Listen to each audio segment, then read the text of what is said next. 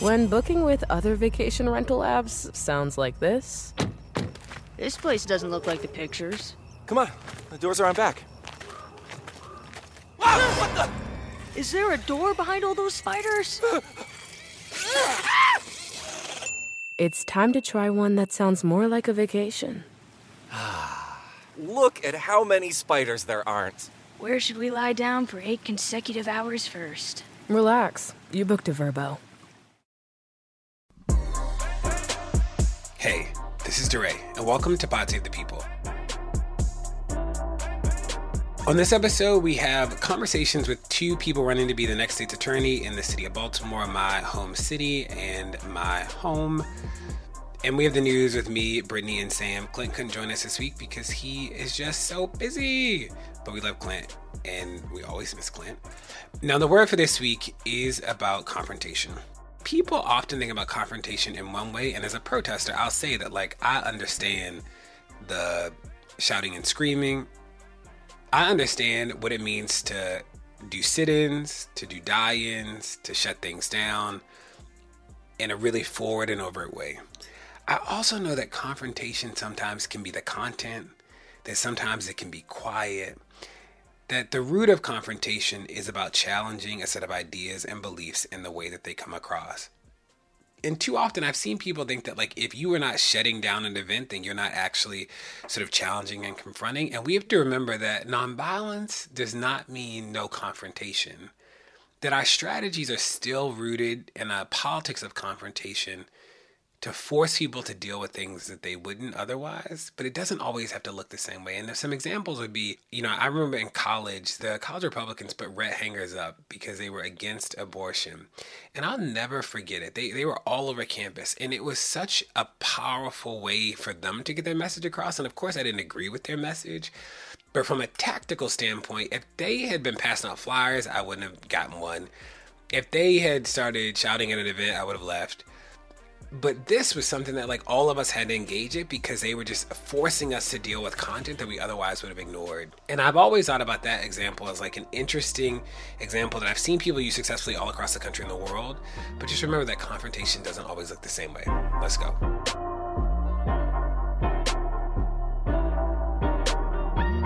Hey y'all, it's the news. This is Brittany Packnett at Miss Peck Yeti on all social media. And this is Sam Sinyangwe at Sam Sway on Twitter and Instagram. And this is DeRay at DeRay, D-R-A-Y on Twitter. We miss you, Clint. Clint couldn't be with us this week, but I, I, I is always here in spirit. Always around. Hey, where where was everyone this weekend? I think we were all over the place. Yeah, I was in Baton Rouge at the Louisiana Equity and Equality Summit presenting about some statistics and policy recommendations on policing there. You know, as you know, there's been a whole bunch of uh, issues going on in Baton Rouge. Activists are still there, still putting in the work, trying to end police violence there. And so, uh, one of the latest things is this police union contract, which is expiring in a couple of months. And so, they're really pushing to get some problematic language there removed. And so, uh, it was good to see folks there. And I had Louisiana crawfish, which was incredible. Well, DeRay, I know where you were this weekend because we were together. We were together. We were being blessed by the mother. Yeah, but Brittany, you, I heard. So Brittany is not going to tell you this, but Brittany, so what she's talking about is that we were at the new Blacksonian. Um, there's an exhibit uh, called Watching Oprah about Oprah's uh, 25 years on television, which is incredible.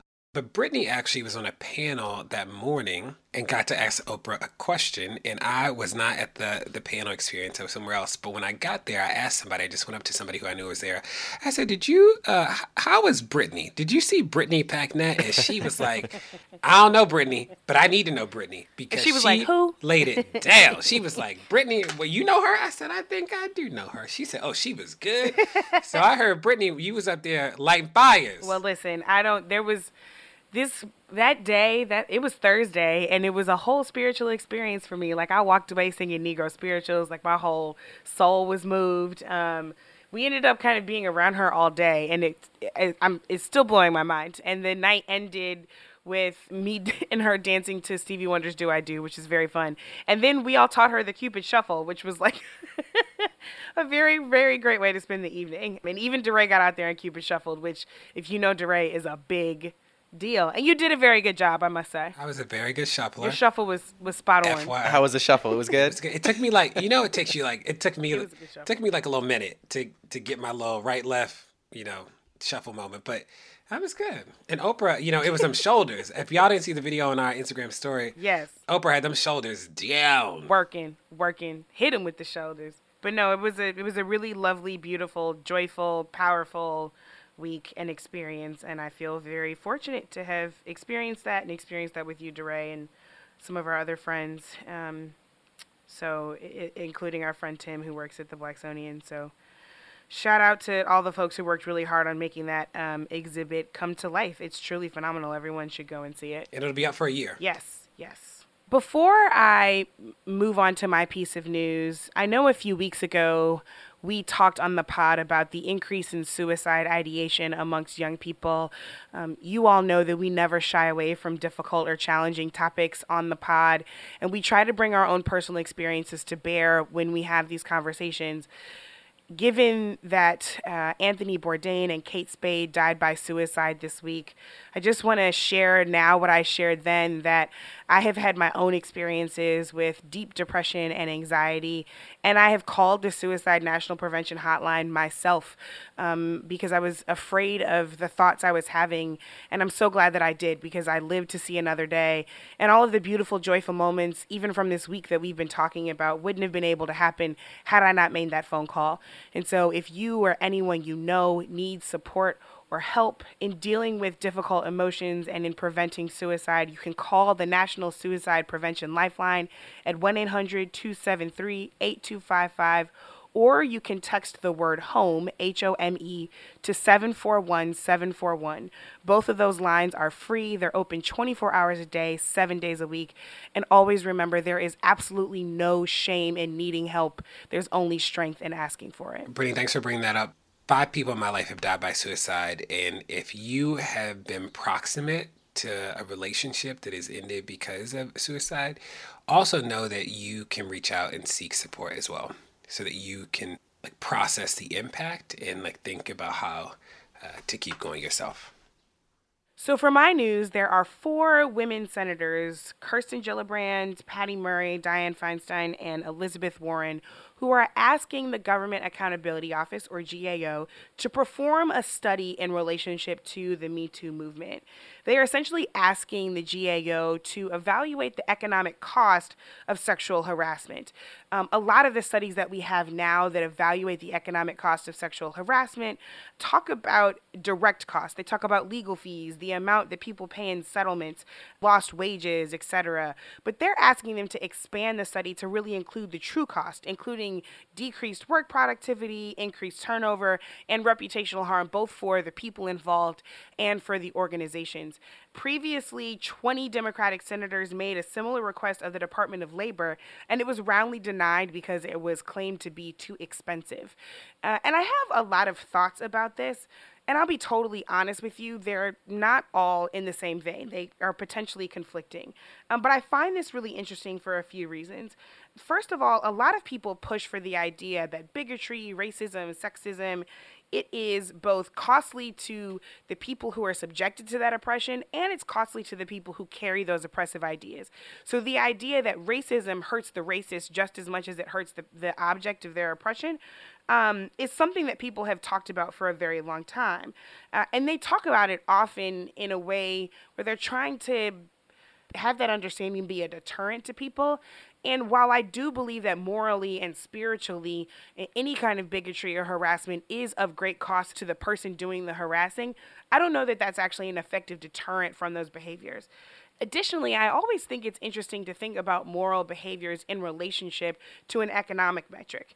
I've talked plenty of times on the pod or on Twitter about white middle class dominant culture. There are certain values that Western culture deems uh, more important than others. And uh, money, the bottom line, capitalism, economics, that's one of those dominant values. Uh, and the idea that if it doesn't make money, it doesn't make sense is prevalent in our society. Uh, and so sometimes I find myself when these kinds of studies are demanded, wondering why the morality of the harassment in question or the humanity of the people who are suffering from this kind of harassment, why that is not enough to change behavior. And then again, sometimes it's an effective strategy to actually appeal to the mass understanding of, of what matters. There are arguments that we've heard, for example, around how much more money it costs to incarcerate someone versus educating them. And that argument gets made by advocates and folks in the nonprofit space all the time. And so perhaps there is worth in understanding not just the direct cost, but the true cost of sexual harassment in the workplace. Ultimately, I've got a lot of conflicting thoughts running around in my head, but I do know one thing for sure data is important when you are fighting battles of equity and justice. And so I'm hopeful that the GAO will take this study up. I'm not holding my breath, but if the GAO won't do it, I'm hoping that some private companies will step up because this is data that we need to fight the good fight. Yeah, along those lines, Brittany, one of the things that I've been most interested in has been this question of how do we actually measure this effectively and in a comprehensive way, knowing that know, sexual harassment, sexual assault is often underreported. And in some cases, when uh, folks come forward uh, and say that this is happening, the companies will not take this seriously. They may not even, you know, record that this is happening or file the complaint effectively so that it's actually measured by the system. And then I think about, you know, on, on the far side of that spectrum, how in some industries, records of sexual misconduct, sexual harassment are actually erased or destroyed. And so, you know, I think about in our work with policing how in some police union contracts, uh, there is a mandate that records of misconduct are destroyed. So, for example, in Baton Rouge police contract, it says if any complaint involves sexual misconduct, then all records will be destroyed after five years unless there are similar complaints within that time period. There's another section that says if any complaint involves sexual harassment or domestic violence, then all records will be destroyed after five years.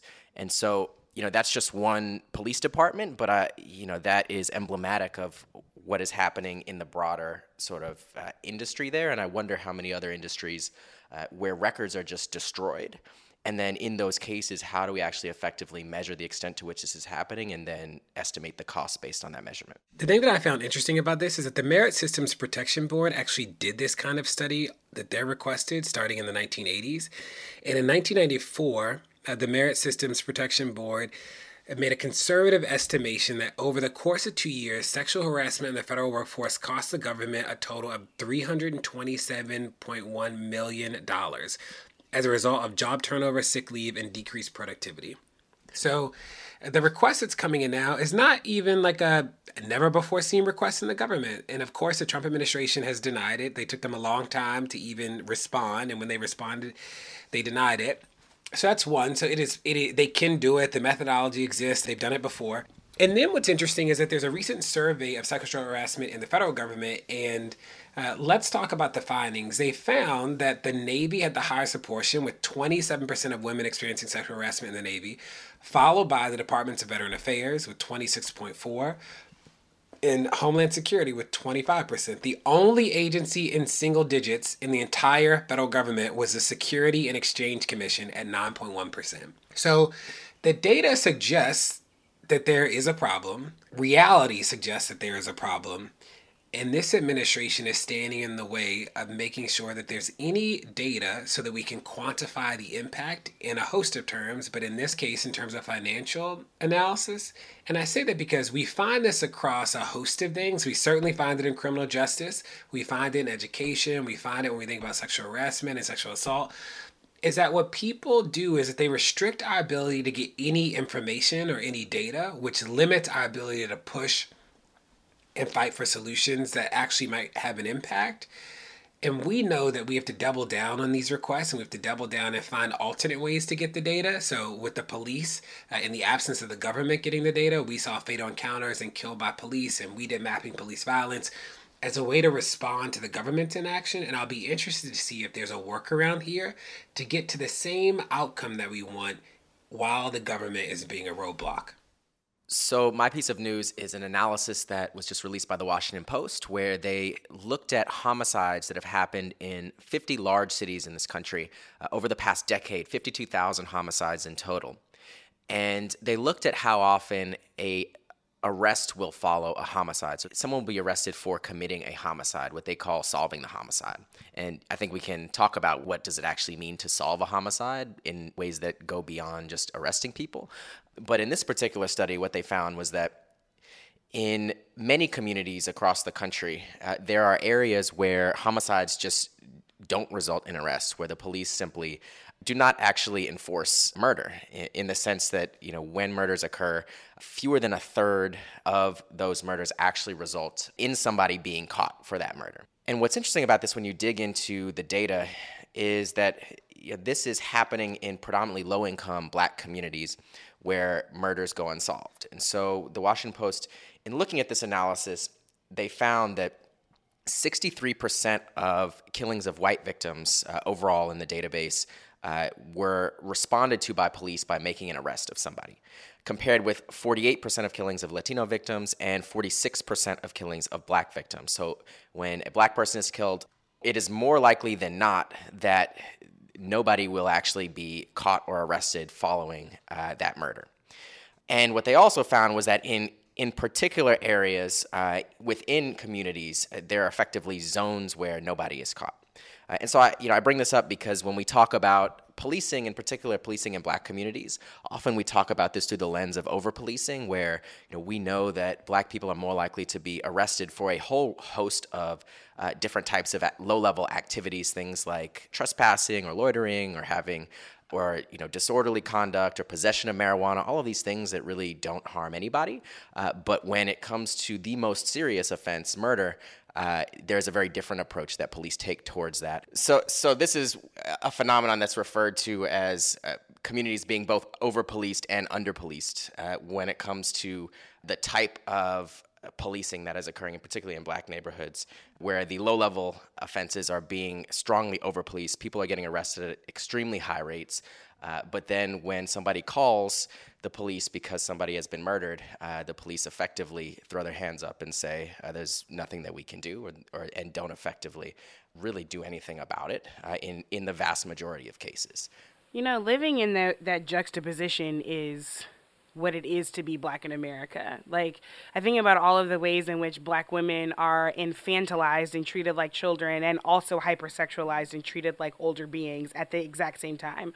Or the ways in which black people generally, and black men especially, are treated simultaneously as if they have superhuman strength and can destroy, you know, an entire neighborhood block in a single bound, but are too weak and too fragile or too unintelligent simultaneously to, like, you know, hold down employment, support their families. All of these stereotypes and things that affect our communities have to do very much with the intersection of that juxtaposition that we both get too much and too little of something all at the same time when we experience systems.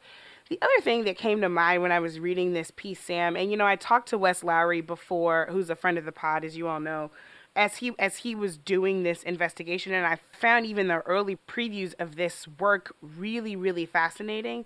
And I know that bringing this up is going to make some people say, well, y'all need to pick a side. Like, you can't say that you don't want the police around, that you don't want the police to be abusive, and then say you do want the police around when there's uh, a murder to solve. And I want to be fundamentally clear.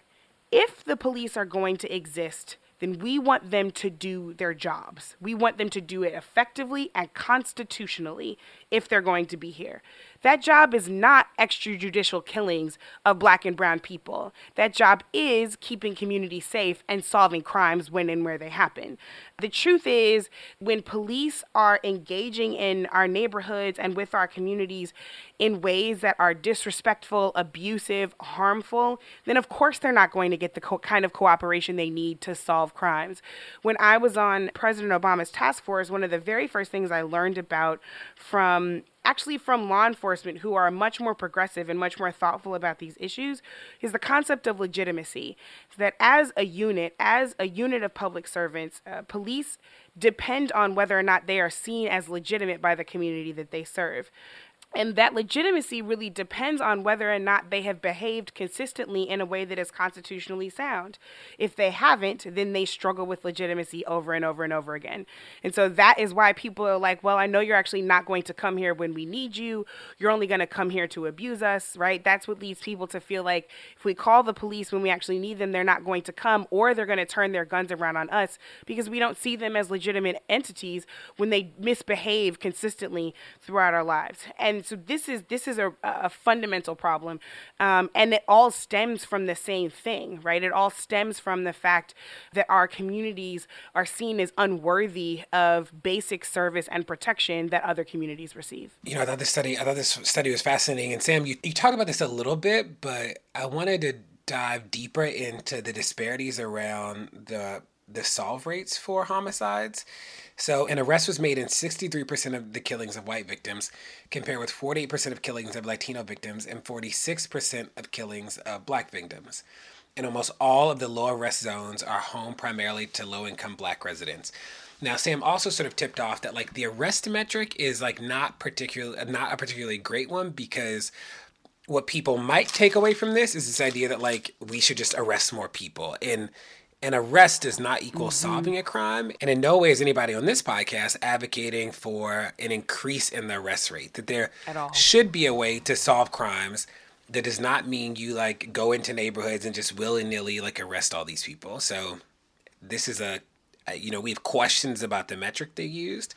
With that said, is it it is interesting that even in this faulty metric, we see racial disparities like still show up. And you know people often talk about the trust between communities and police as if the community has some burden to restore that trust. But remember that the community didn't break the trust. So if the police need people to like call in and like provide tips and stuff like that then like they actually need to show that they are trustworthy in the first place and I think too about some of the accountability metrics that, like, I, you know, I'm, I'm writing this thing right now, and I was listening to the Baton Rouge police chief statement when Alton Sterling got killed in the press conference about the disciplining the officers, where he instructs the community of Baton Rouge, he's like, you know, you need to call and file a complaint if there's ever anything that goes wrong. And he literally says, and when you do that, we will call you back and let you know that we were legally justified in using that force. And you're like, there is no accountability in inside of the the police department. So like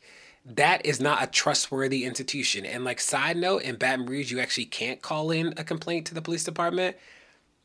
It is either uh, online or via mail. So that is just interesting in general.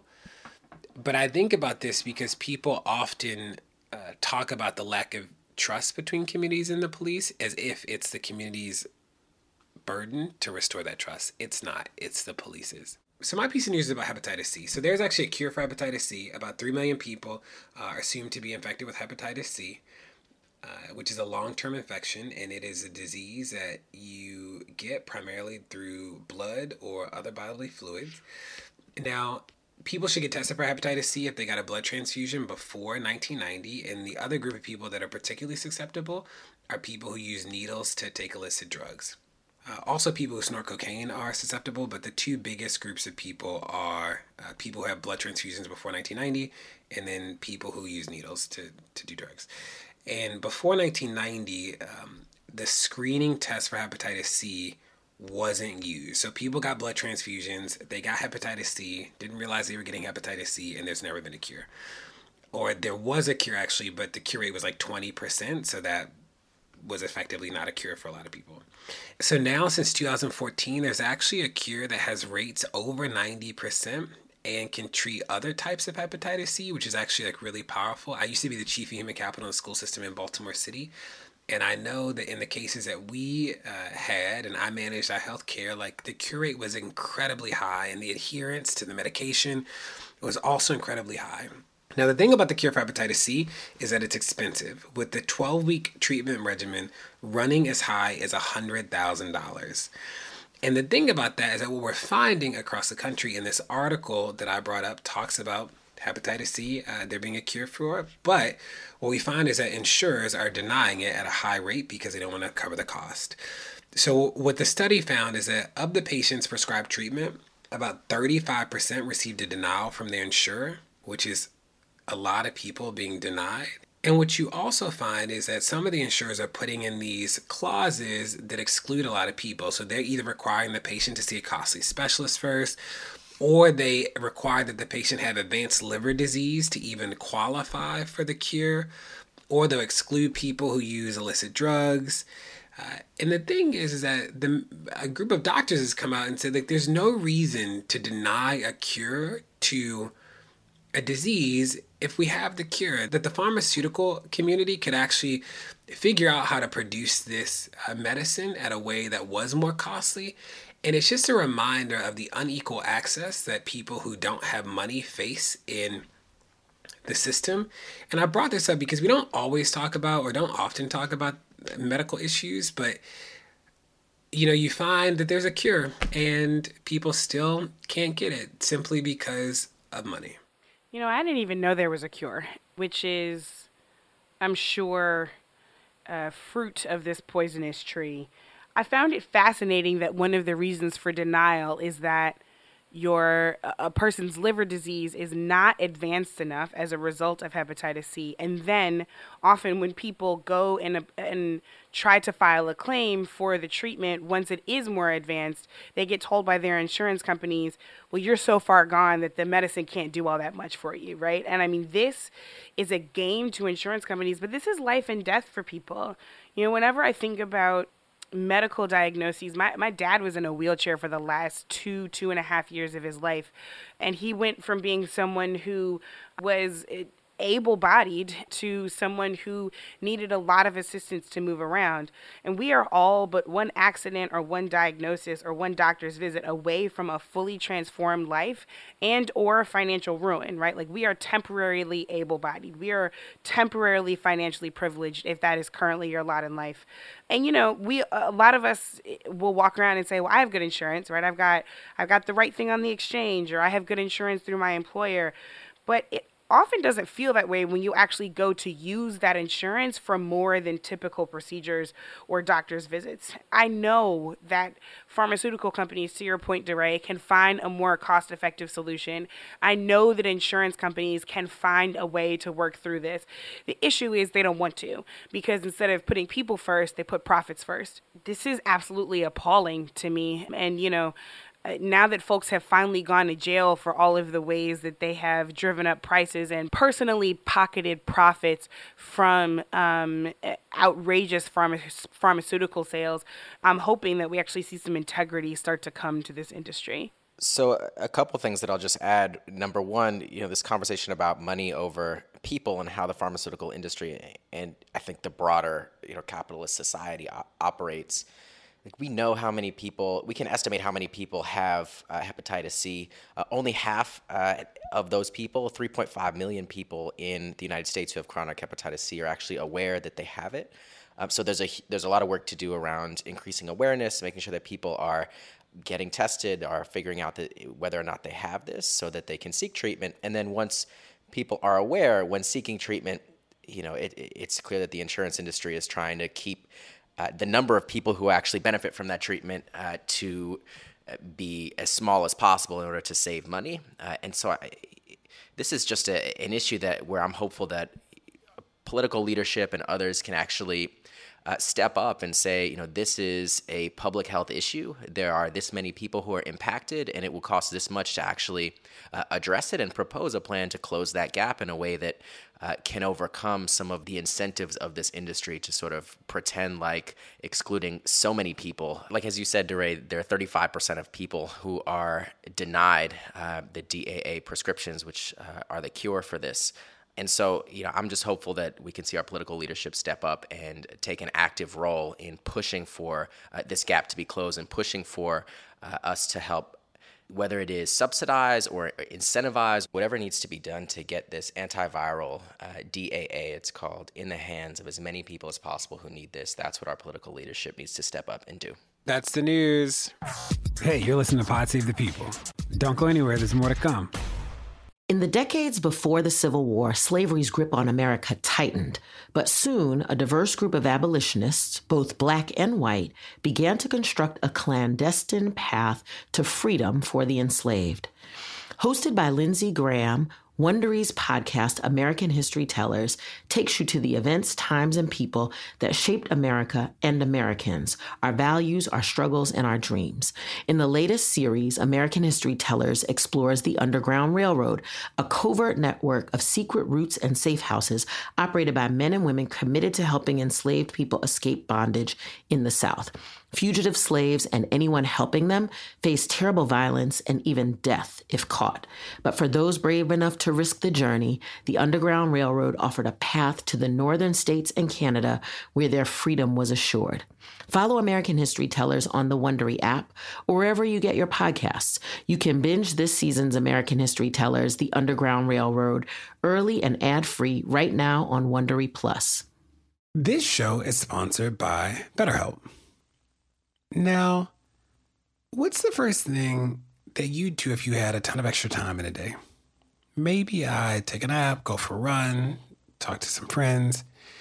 Now, a lot of us spend our lives wishing we had more time, but the question is time for what? If time was unlimited, how would you use it? Now, the best way to squeeze that special thing into your schedule is to know what's important to you and to make it a priority. Therapy can help you find what matters to you help you process the world around you, help you think through the most important things, how you spend your time, where you spend your energy, especially your emotional energy. If you're thinking of starting therapy, give BetterHelp a try. It's entirely online, designed to be convenient, flexible, and suited to your schedule. Just fill out a brief questionnaire to get matched with a licensed therapist and switch therapists anytime for no additional charge. Learn to make time for what makes you happy with BetterHelp. Visit betterhelp.com slash people today to get 10% off your first month. That's betterhelp, H-E-L-P dot com slash people. Celebrate and save at Ashley's anniversary sale with hot buys, your choice of colors starting at just $3.99. Ashley Sleep mattresses starting at $2.50. Plus, receive a free adjustable base with select mattress purchases and shop top mattress brands like Stearns and Foster, Tempur-Pedic, Purple, and Beautyrest Black with 60-month special financing. Only at Ashley. Subject to credit approval. No minimum purchase required. Minimum monthly payment, down payment, tax, and delivery may be required. See store for details. Did you know that women make up 56% of law students? That's grounds for bragging rights at the dinner table for your conservative uncle who still thinks women belong in the kitchen. It's clear that the future of the legal field is female. So why are so many legal podcasts and reviews authored by men? Hi, I'm Leah Littman. I'm Kate Shaw. And with Melissa Murray, we are the hosts of Strict Scrutiny. Each week, we break down the latest headlines and biggest legal questions facing our country through the lens of diverse voices to give you expert views you won't hear anywhere else. Strict Scrutiny is your guide to the Supreme Court. New episodes drop every Monday, plus bonuses whenever the Supreme Court takes away another one of our rights. Make sure to subscribe to Strict Scrutiny wherever you get your podcasts.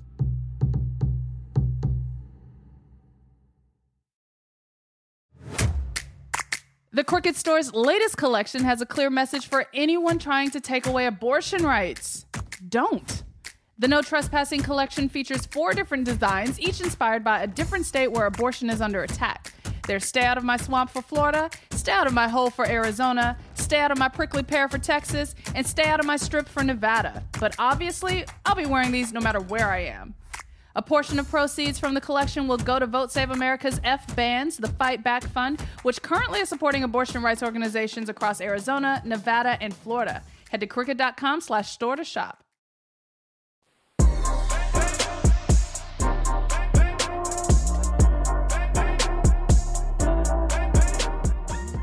I'm joined by two candidates for uh, the Baltimore City State's Attorney. We invited the third candidate, but did not receive a response, so they're not on the pod.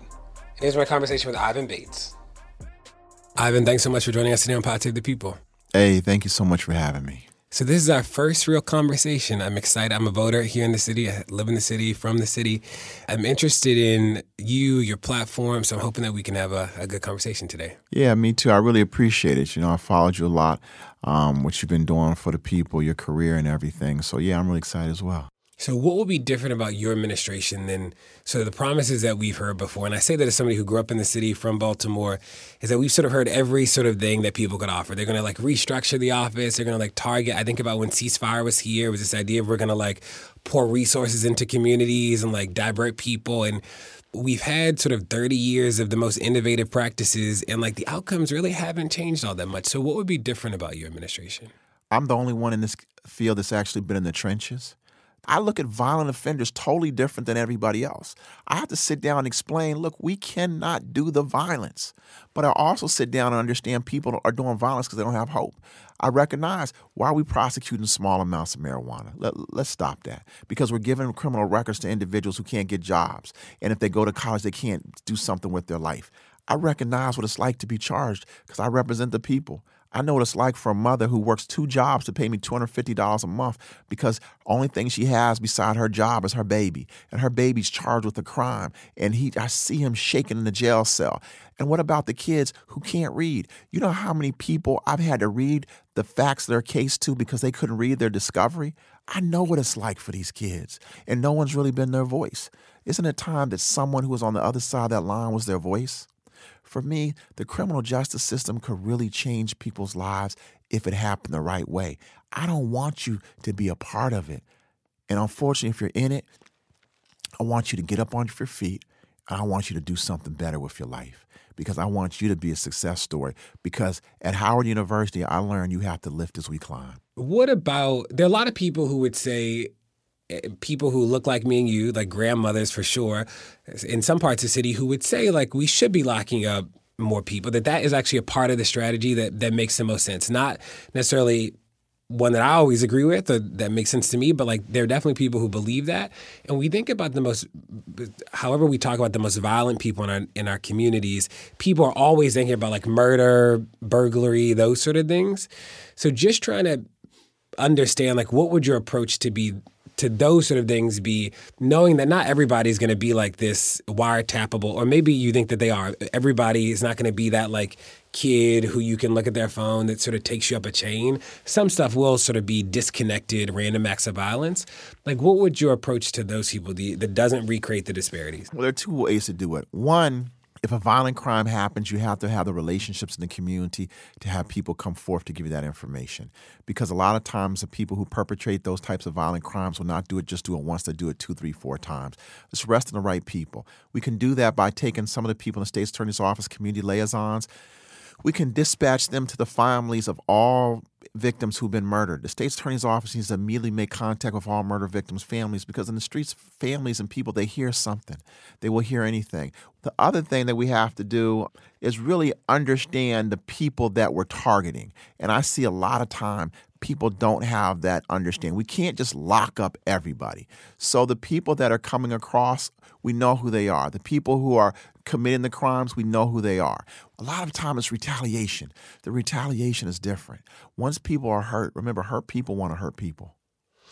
Okay, and the other thing is about bail. So you know, like I know, in uh, DC got rid of cash bail in like '91, uh, and when cash bail is gone, there's sort of three things that replace it. Either you're released on your own recognizance, you are, you're just like remanded with you just can't get out, or there's some sort of community super, there's some sort of supervision. And I think what you were talking about is that in Baltimore, when the court sort of seemed to end cash bail, that there were actually more people who were being detained and not being allowed to to leave. Right, uh, That's that is what you're talking about.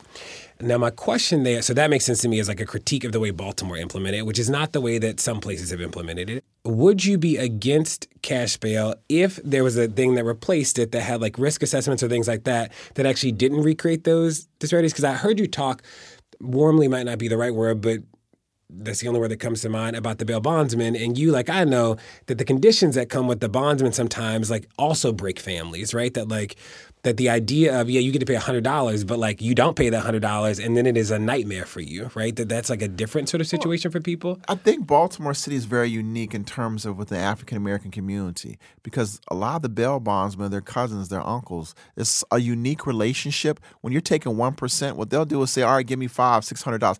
The baltimore city criminal justice system is unlike anything anywhere. So i think uh, every blue moon you may have something like that in terms of you know what's going on, the pressure and the stress. But in Baltimore City, that's very rare. But no, I, I am against the cash bail. But we have to have a system in place.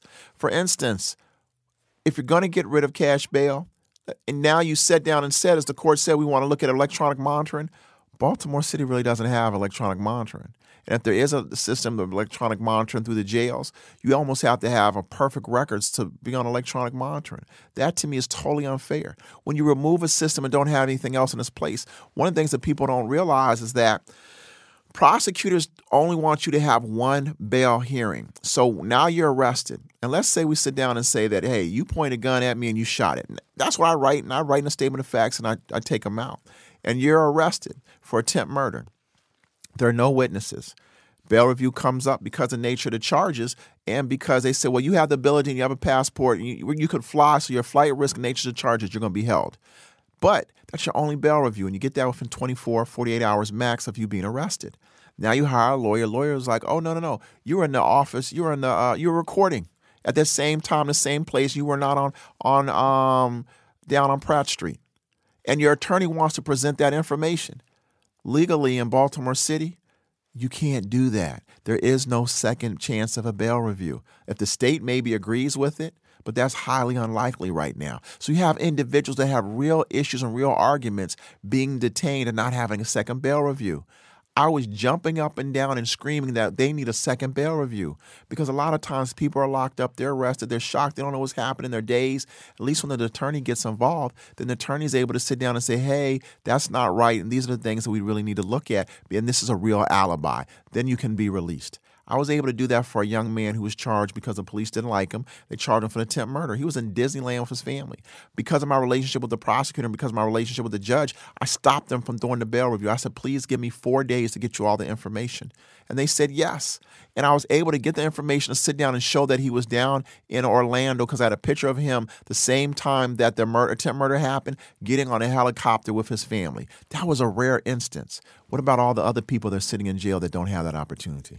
So, what would be conditions of a replacement system, given that Baltimore's already sort of made the commitment through the courts that cash bail is sort of relatively ended, uh, so people aren't being held because they just can't afford to get out? Uh, what would you do as state's attorney to replace that with a, system that is not necessarily the bail bondsman, or maybe you would bring back the bail bondsman? Like, what would you do? What would be the components of a system that had sort of a fail bail proceeding? Well, what I would do is you know, Baltimore County is really taken the lead on this in a lot of ways, and it's sad that Baltimore City hasn't. They have a very, very good risk assessment situation already.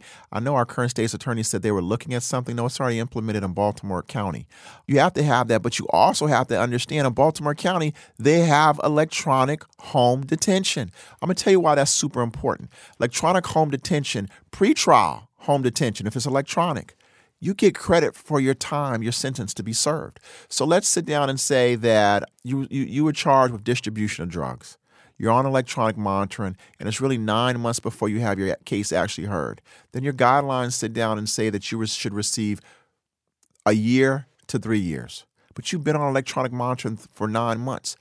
Under the law, you get credit for those nine months being incarcerated. So even if you were to plead guilty and say we gave you one year, then you've done enough of your time right there. Home detention to me is really the wave of the future in terms of to, getting rid of mass incarceration. I wanted to have home detention expanded. I would rather have you sitting at home at your house with your children serving your sentence around your family and being able to work. You're bringing money into the household. You have a job. You're beginning to understand. You're around your children. I have a two year old daughter. When I don't see her for two nights, I'm hurting. Imagine a person who's in jail and hasn't seen their children for two years. Those are types of things I really want to change.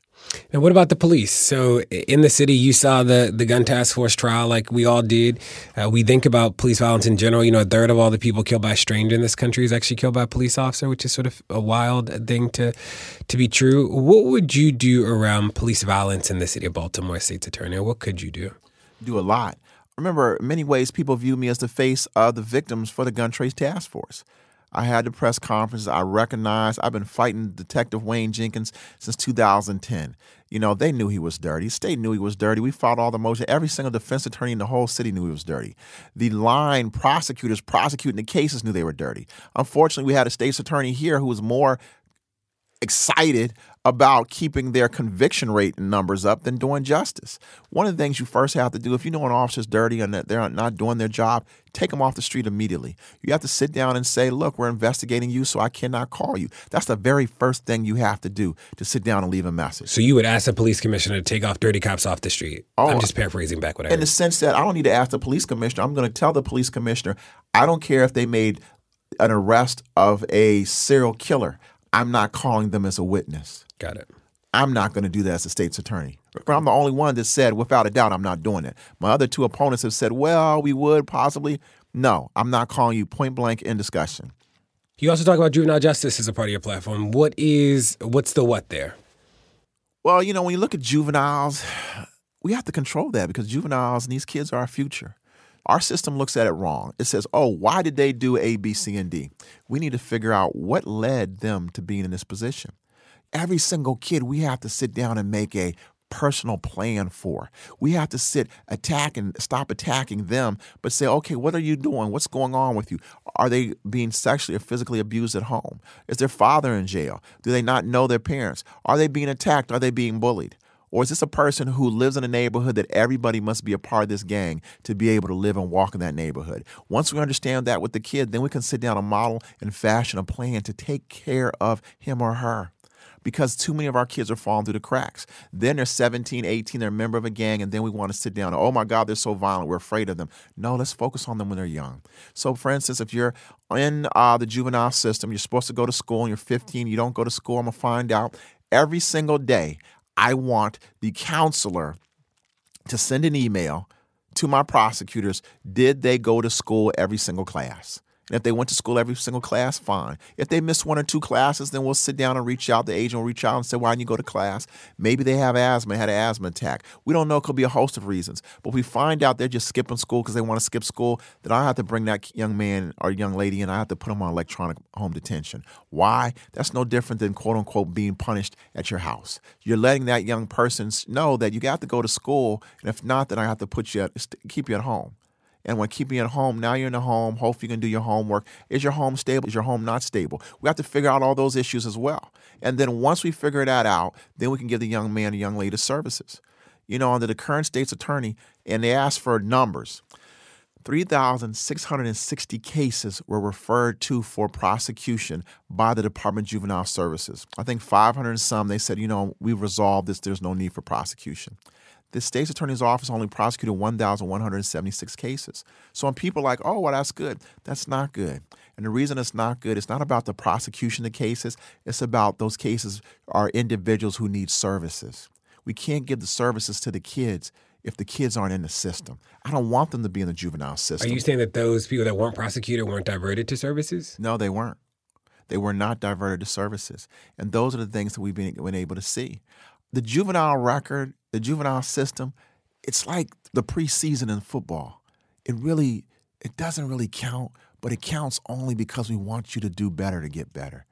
And so I don't want these kids to have adult records because when they do, it's so hard to ever really do something further in your life. Explain again, just so I'm not, just so I'm clear, how how not prosecuting young people is a bad thing perfect example. You know the young man who's now been charged and uh, accused in the murder of the officer. Yes, okay. in the other county, in the Baltimore County. Yes, that young man in a short span had three auto thefts. State's attorney's office only prosecuted him on one. It dismissed the other two. When he was sent to this location he was sent to, they only saw a kid who only had one true contact with the with the juvenile system. They didn't see the whole picture. Therefore, they could not put together a plan to say, why is this young man, he went from zero to 100 in such a short span? His mother saying she can't do anything with him, she needs help. What is he around a certain group of people? Or maybe there's a mental health issue going on. What's happening with him? So it's about giving the people who give the wraparound services the total picture of who this young man is. You may sit down and say, We're going to dismiss one of the cases and we'll proceed with two of them. It's not about prosecution. That's not what juvenile is about prosecution. Juvenile is about the services for the rehabilitation. Their actions say they're screaming out, asking and looking for some help. It's about adjudication, which means how can we help this young person? And you would, I'm paraphrasing here, you would stop the rotation out of juvenile Yes. and have people stay in juvenile. Yes. I heard that right. Okay.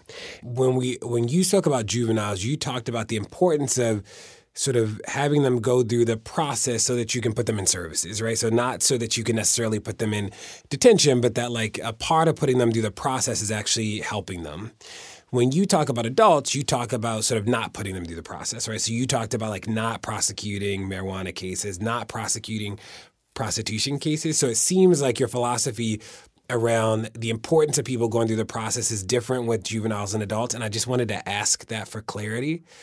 Well, I don't want the juveniles to go through the, for instance, if a juvenile is charged for auto theft, they have to go through the process.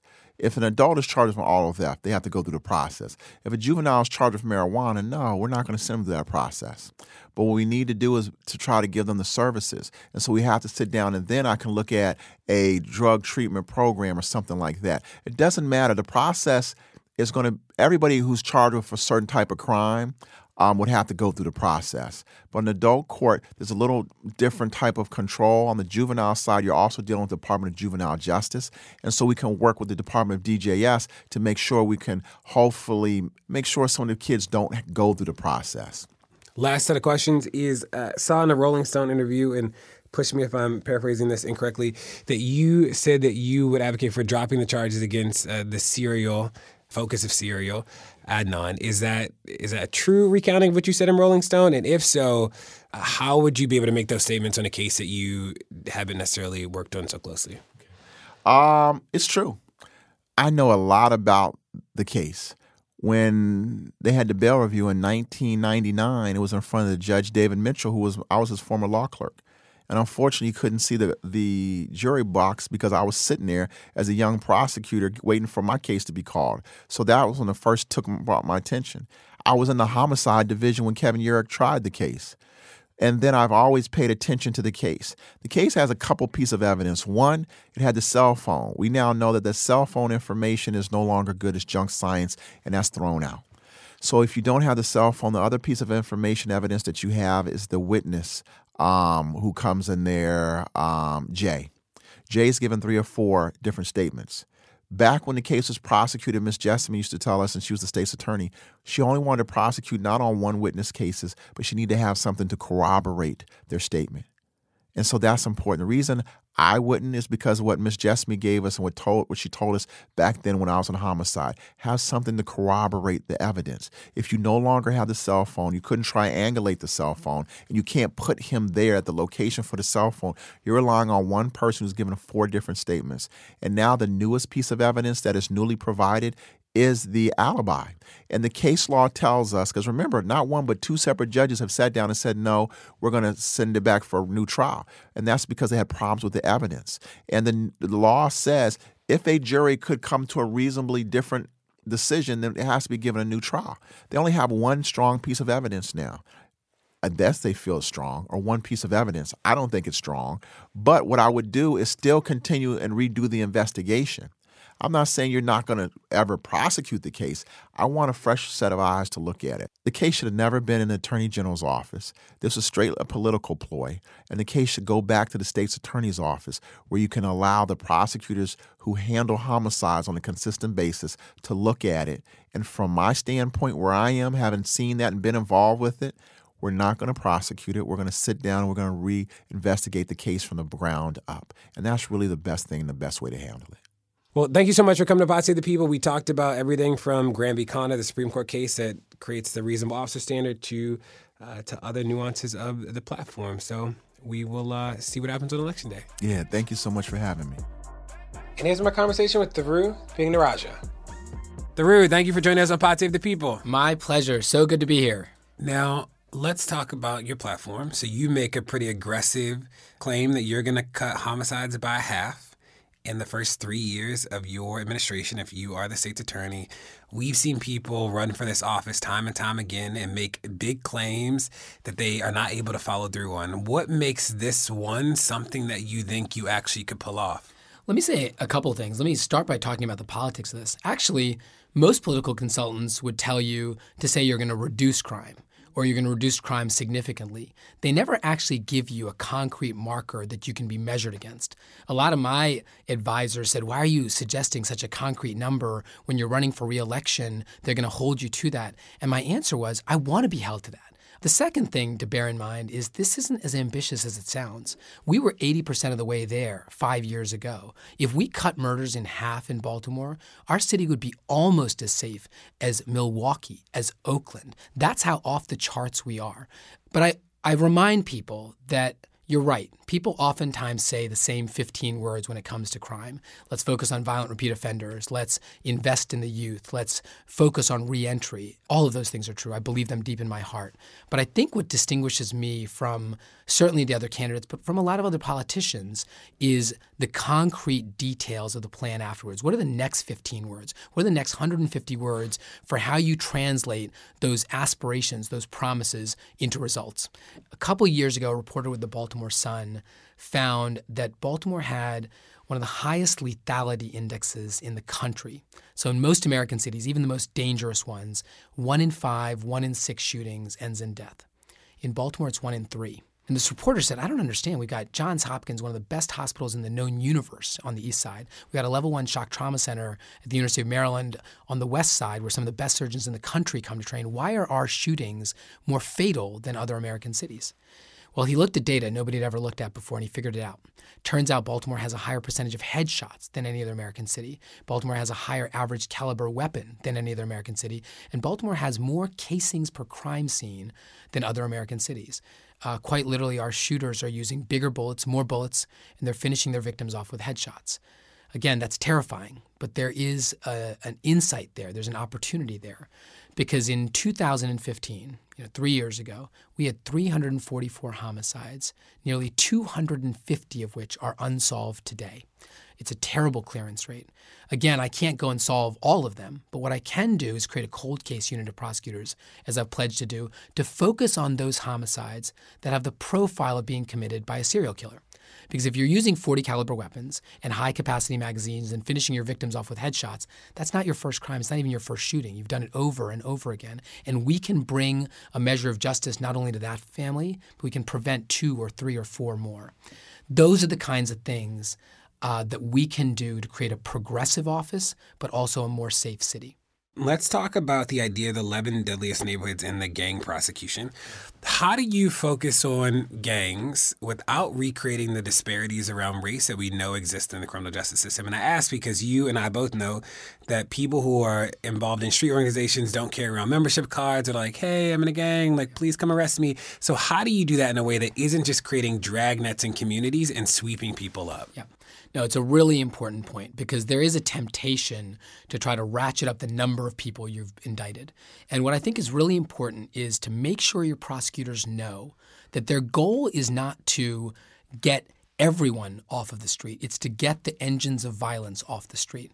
And the truth is that prosecutors have to sleep in the bed they make.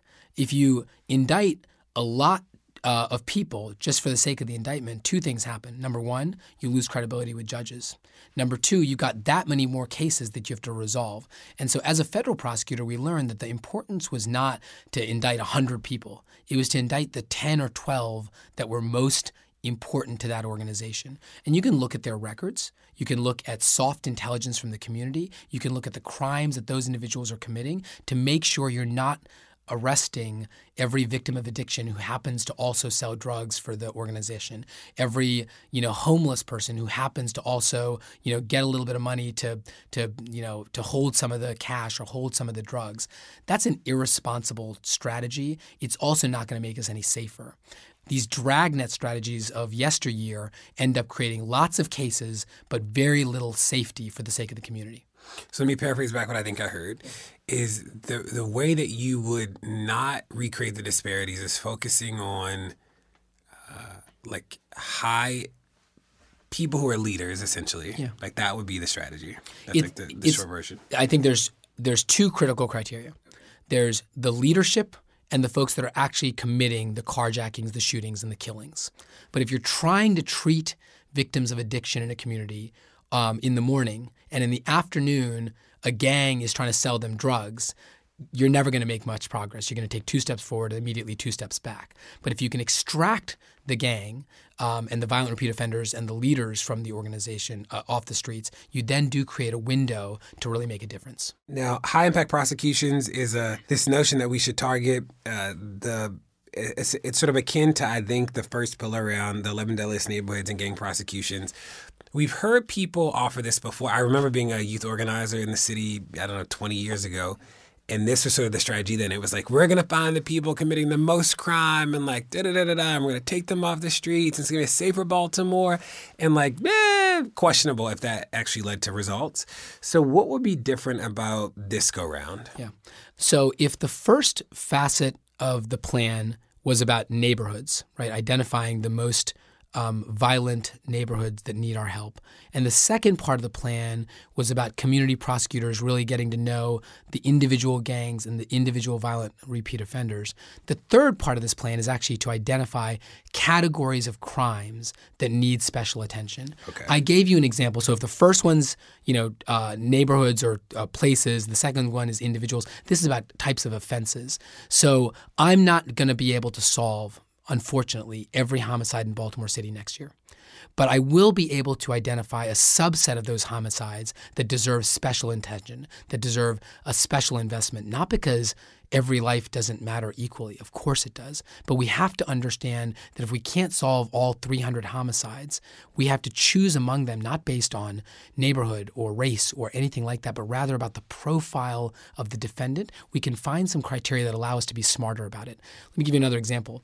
Burglaries are a category of crime that we ought to invest in because uh, we don't catch a burglar because somebody saw them running out the back window and somebody picked them out of a photo array. We catch burglars because they leave a fingerprint or a DNA on the windowsill as they're leaving or as they're coming in. And in fact, 40% of the DNA or fingerprint samples collected from burglary crime scenes matches off the federal CODIS database, the federal index of DNA and, and fingerprints. That's a really strong forensic foundation to take to trial. It's a good starting point for a prosecution to be effective. As a consequence, we ought to make sure that we're taking those cases seriously. People think, oh, it's just a burglary. It's not as bad as a shooting or a carjacking or a killing.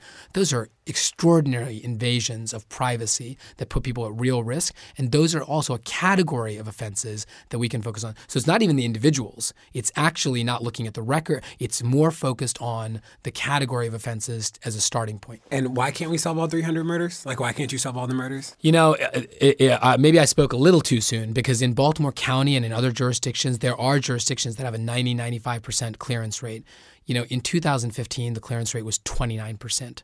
I think on in the city of Baltimore. In the city of Baltimore, I think on day one to suggest that we could throw the kinds of resources we need to homicides to try to solve all of them is a bridge too far, even for my ambitious plan. I think we can solve a lot more, but I think that there is some work to be done that we can't be unrealistic about that in day one. Now let's talk about uh, bail. So the the courts have have administratively sort of ended cash bail in, in the city of Baltimore. Uh, what we know from the first sort of wave of data that's come out is that it looks like more people are actually being detained uh, than were detained when there was cash bail. There's some people that argue that the bail bondsmen here like weren't as bad as bail bondsmen other places, and we should that this system's sort of not a bad system. So what what's your approach to bail? Yeah, I mean, let me start with the bottom line. I think the cash bail industry has been a predatory um, racket that has preyed upon minority and poor communities for too long in Baltimore and across the country. Um, and some of the arguments you're making are arguments that the bail bonds industry pays politicians, including some of my opponents, to make. I don't think there's merit to it. You're right that in this transition period, there does appear to have been an uptick in the number of people that have been held. But we've seen in other jurisdictions, Washington, D.C., some of the other states in the country that have gotten rid of cash bail in the federal system, that we can put in place risk assessment tools that allow us to distinguish between the person who does need to be detained versus the person that can be uh, released on conditions uh, that allow them to not pose a risk to the community and not have a risk of flight. So, to the extent that there is a transition period in Baltimore City, that is understandable and something that we ought to really be focused on, but is not a reason to throw out the baby with the bathwater. Um, cash bail's got to end. And uh, we didn't talk about your plans around juvenile justice. What are they? Yeah, what an important problem. Um, and this is, uh, you know, one of the most vexing problems that that faces Baltimore. You know, my dad taught at Frederick Douglass High School, and I helped coach the debate team there. Um, I always walk up the southwest stairwell, and on the wall of uh, uh on the wall there are inscribed uh, Frederick Douglass's famous words from 1855. He said, "It is easier to build strong children than to repair broken men."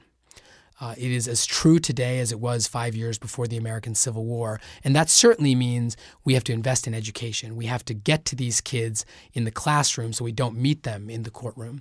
Um, but there is a specific role that prosecutors can play.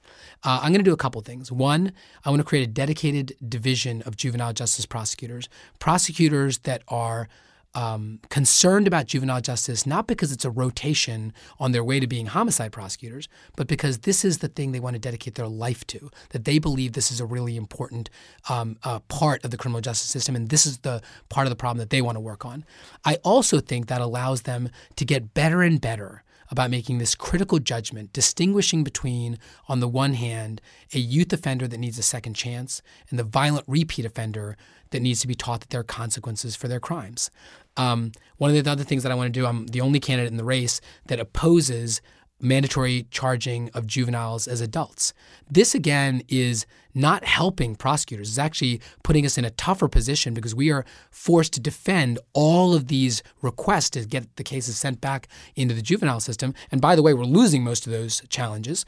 It takes away our ability to look at each case one by one and decide which ones are appropriate for juvenile prosecution and which ones may need adult prosecution.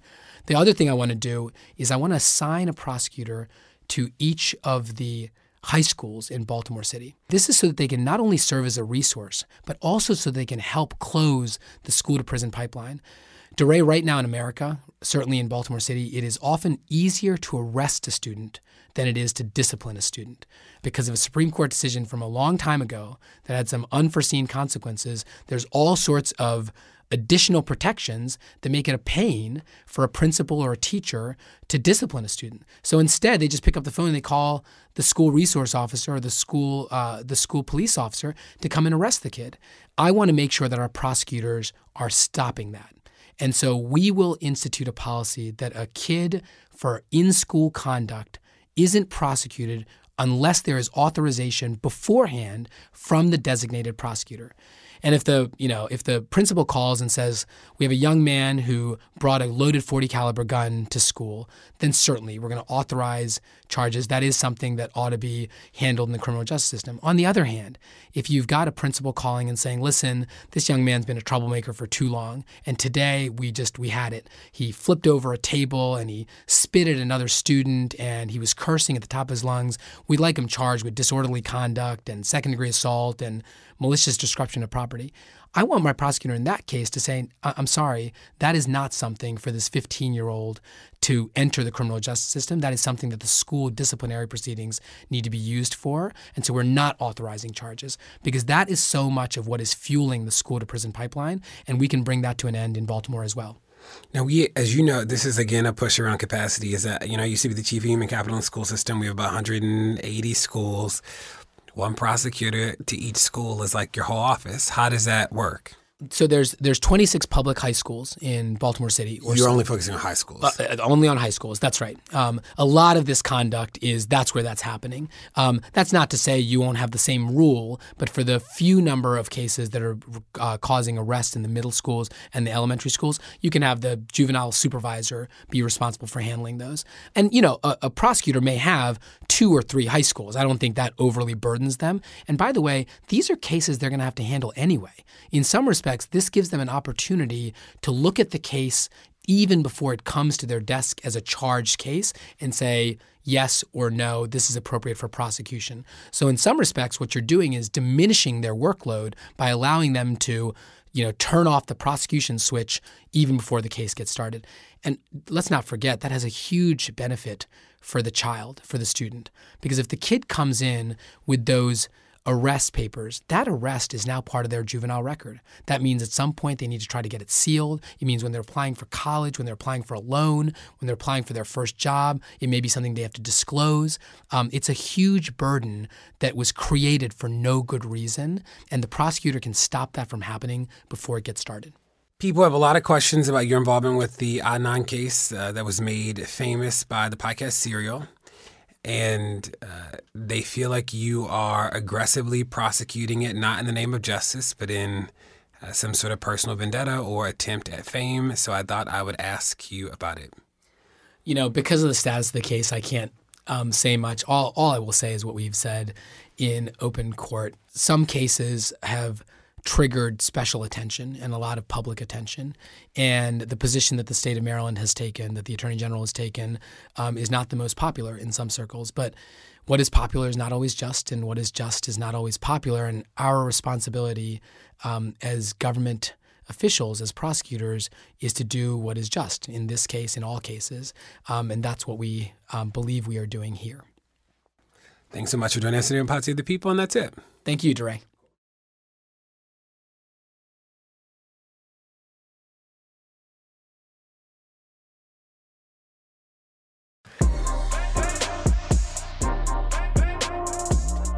And that's it. Thanks for listening to Pod Save the People.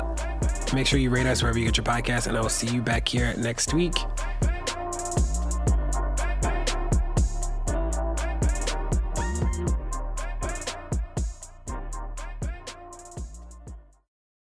One, two, three, four.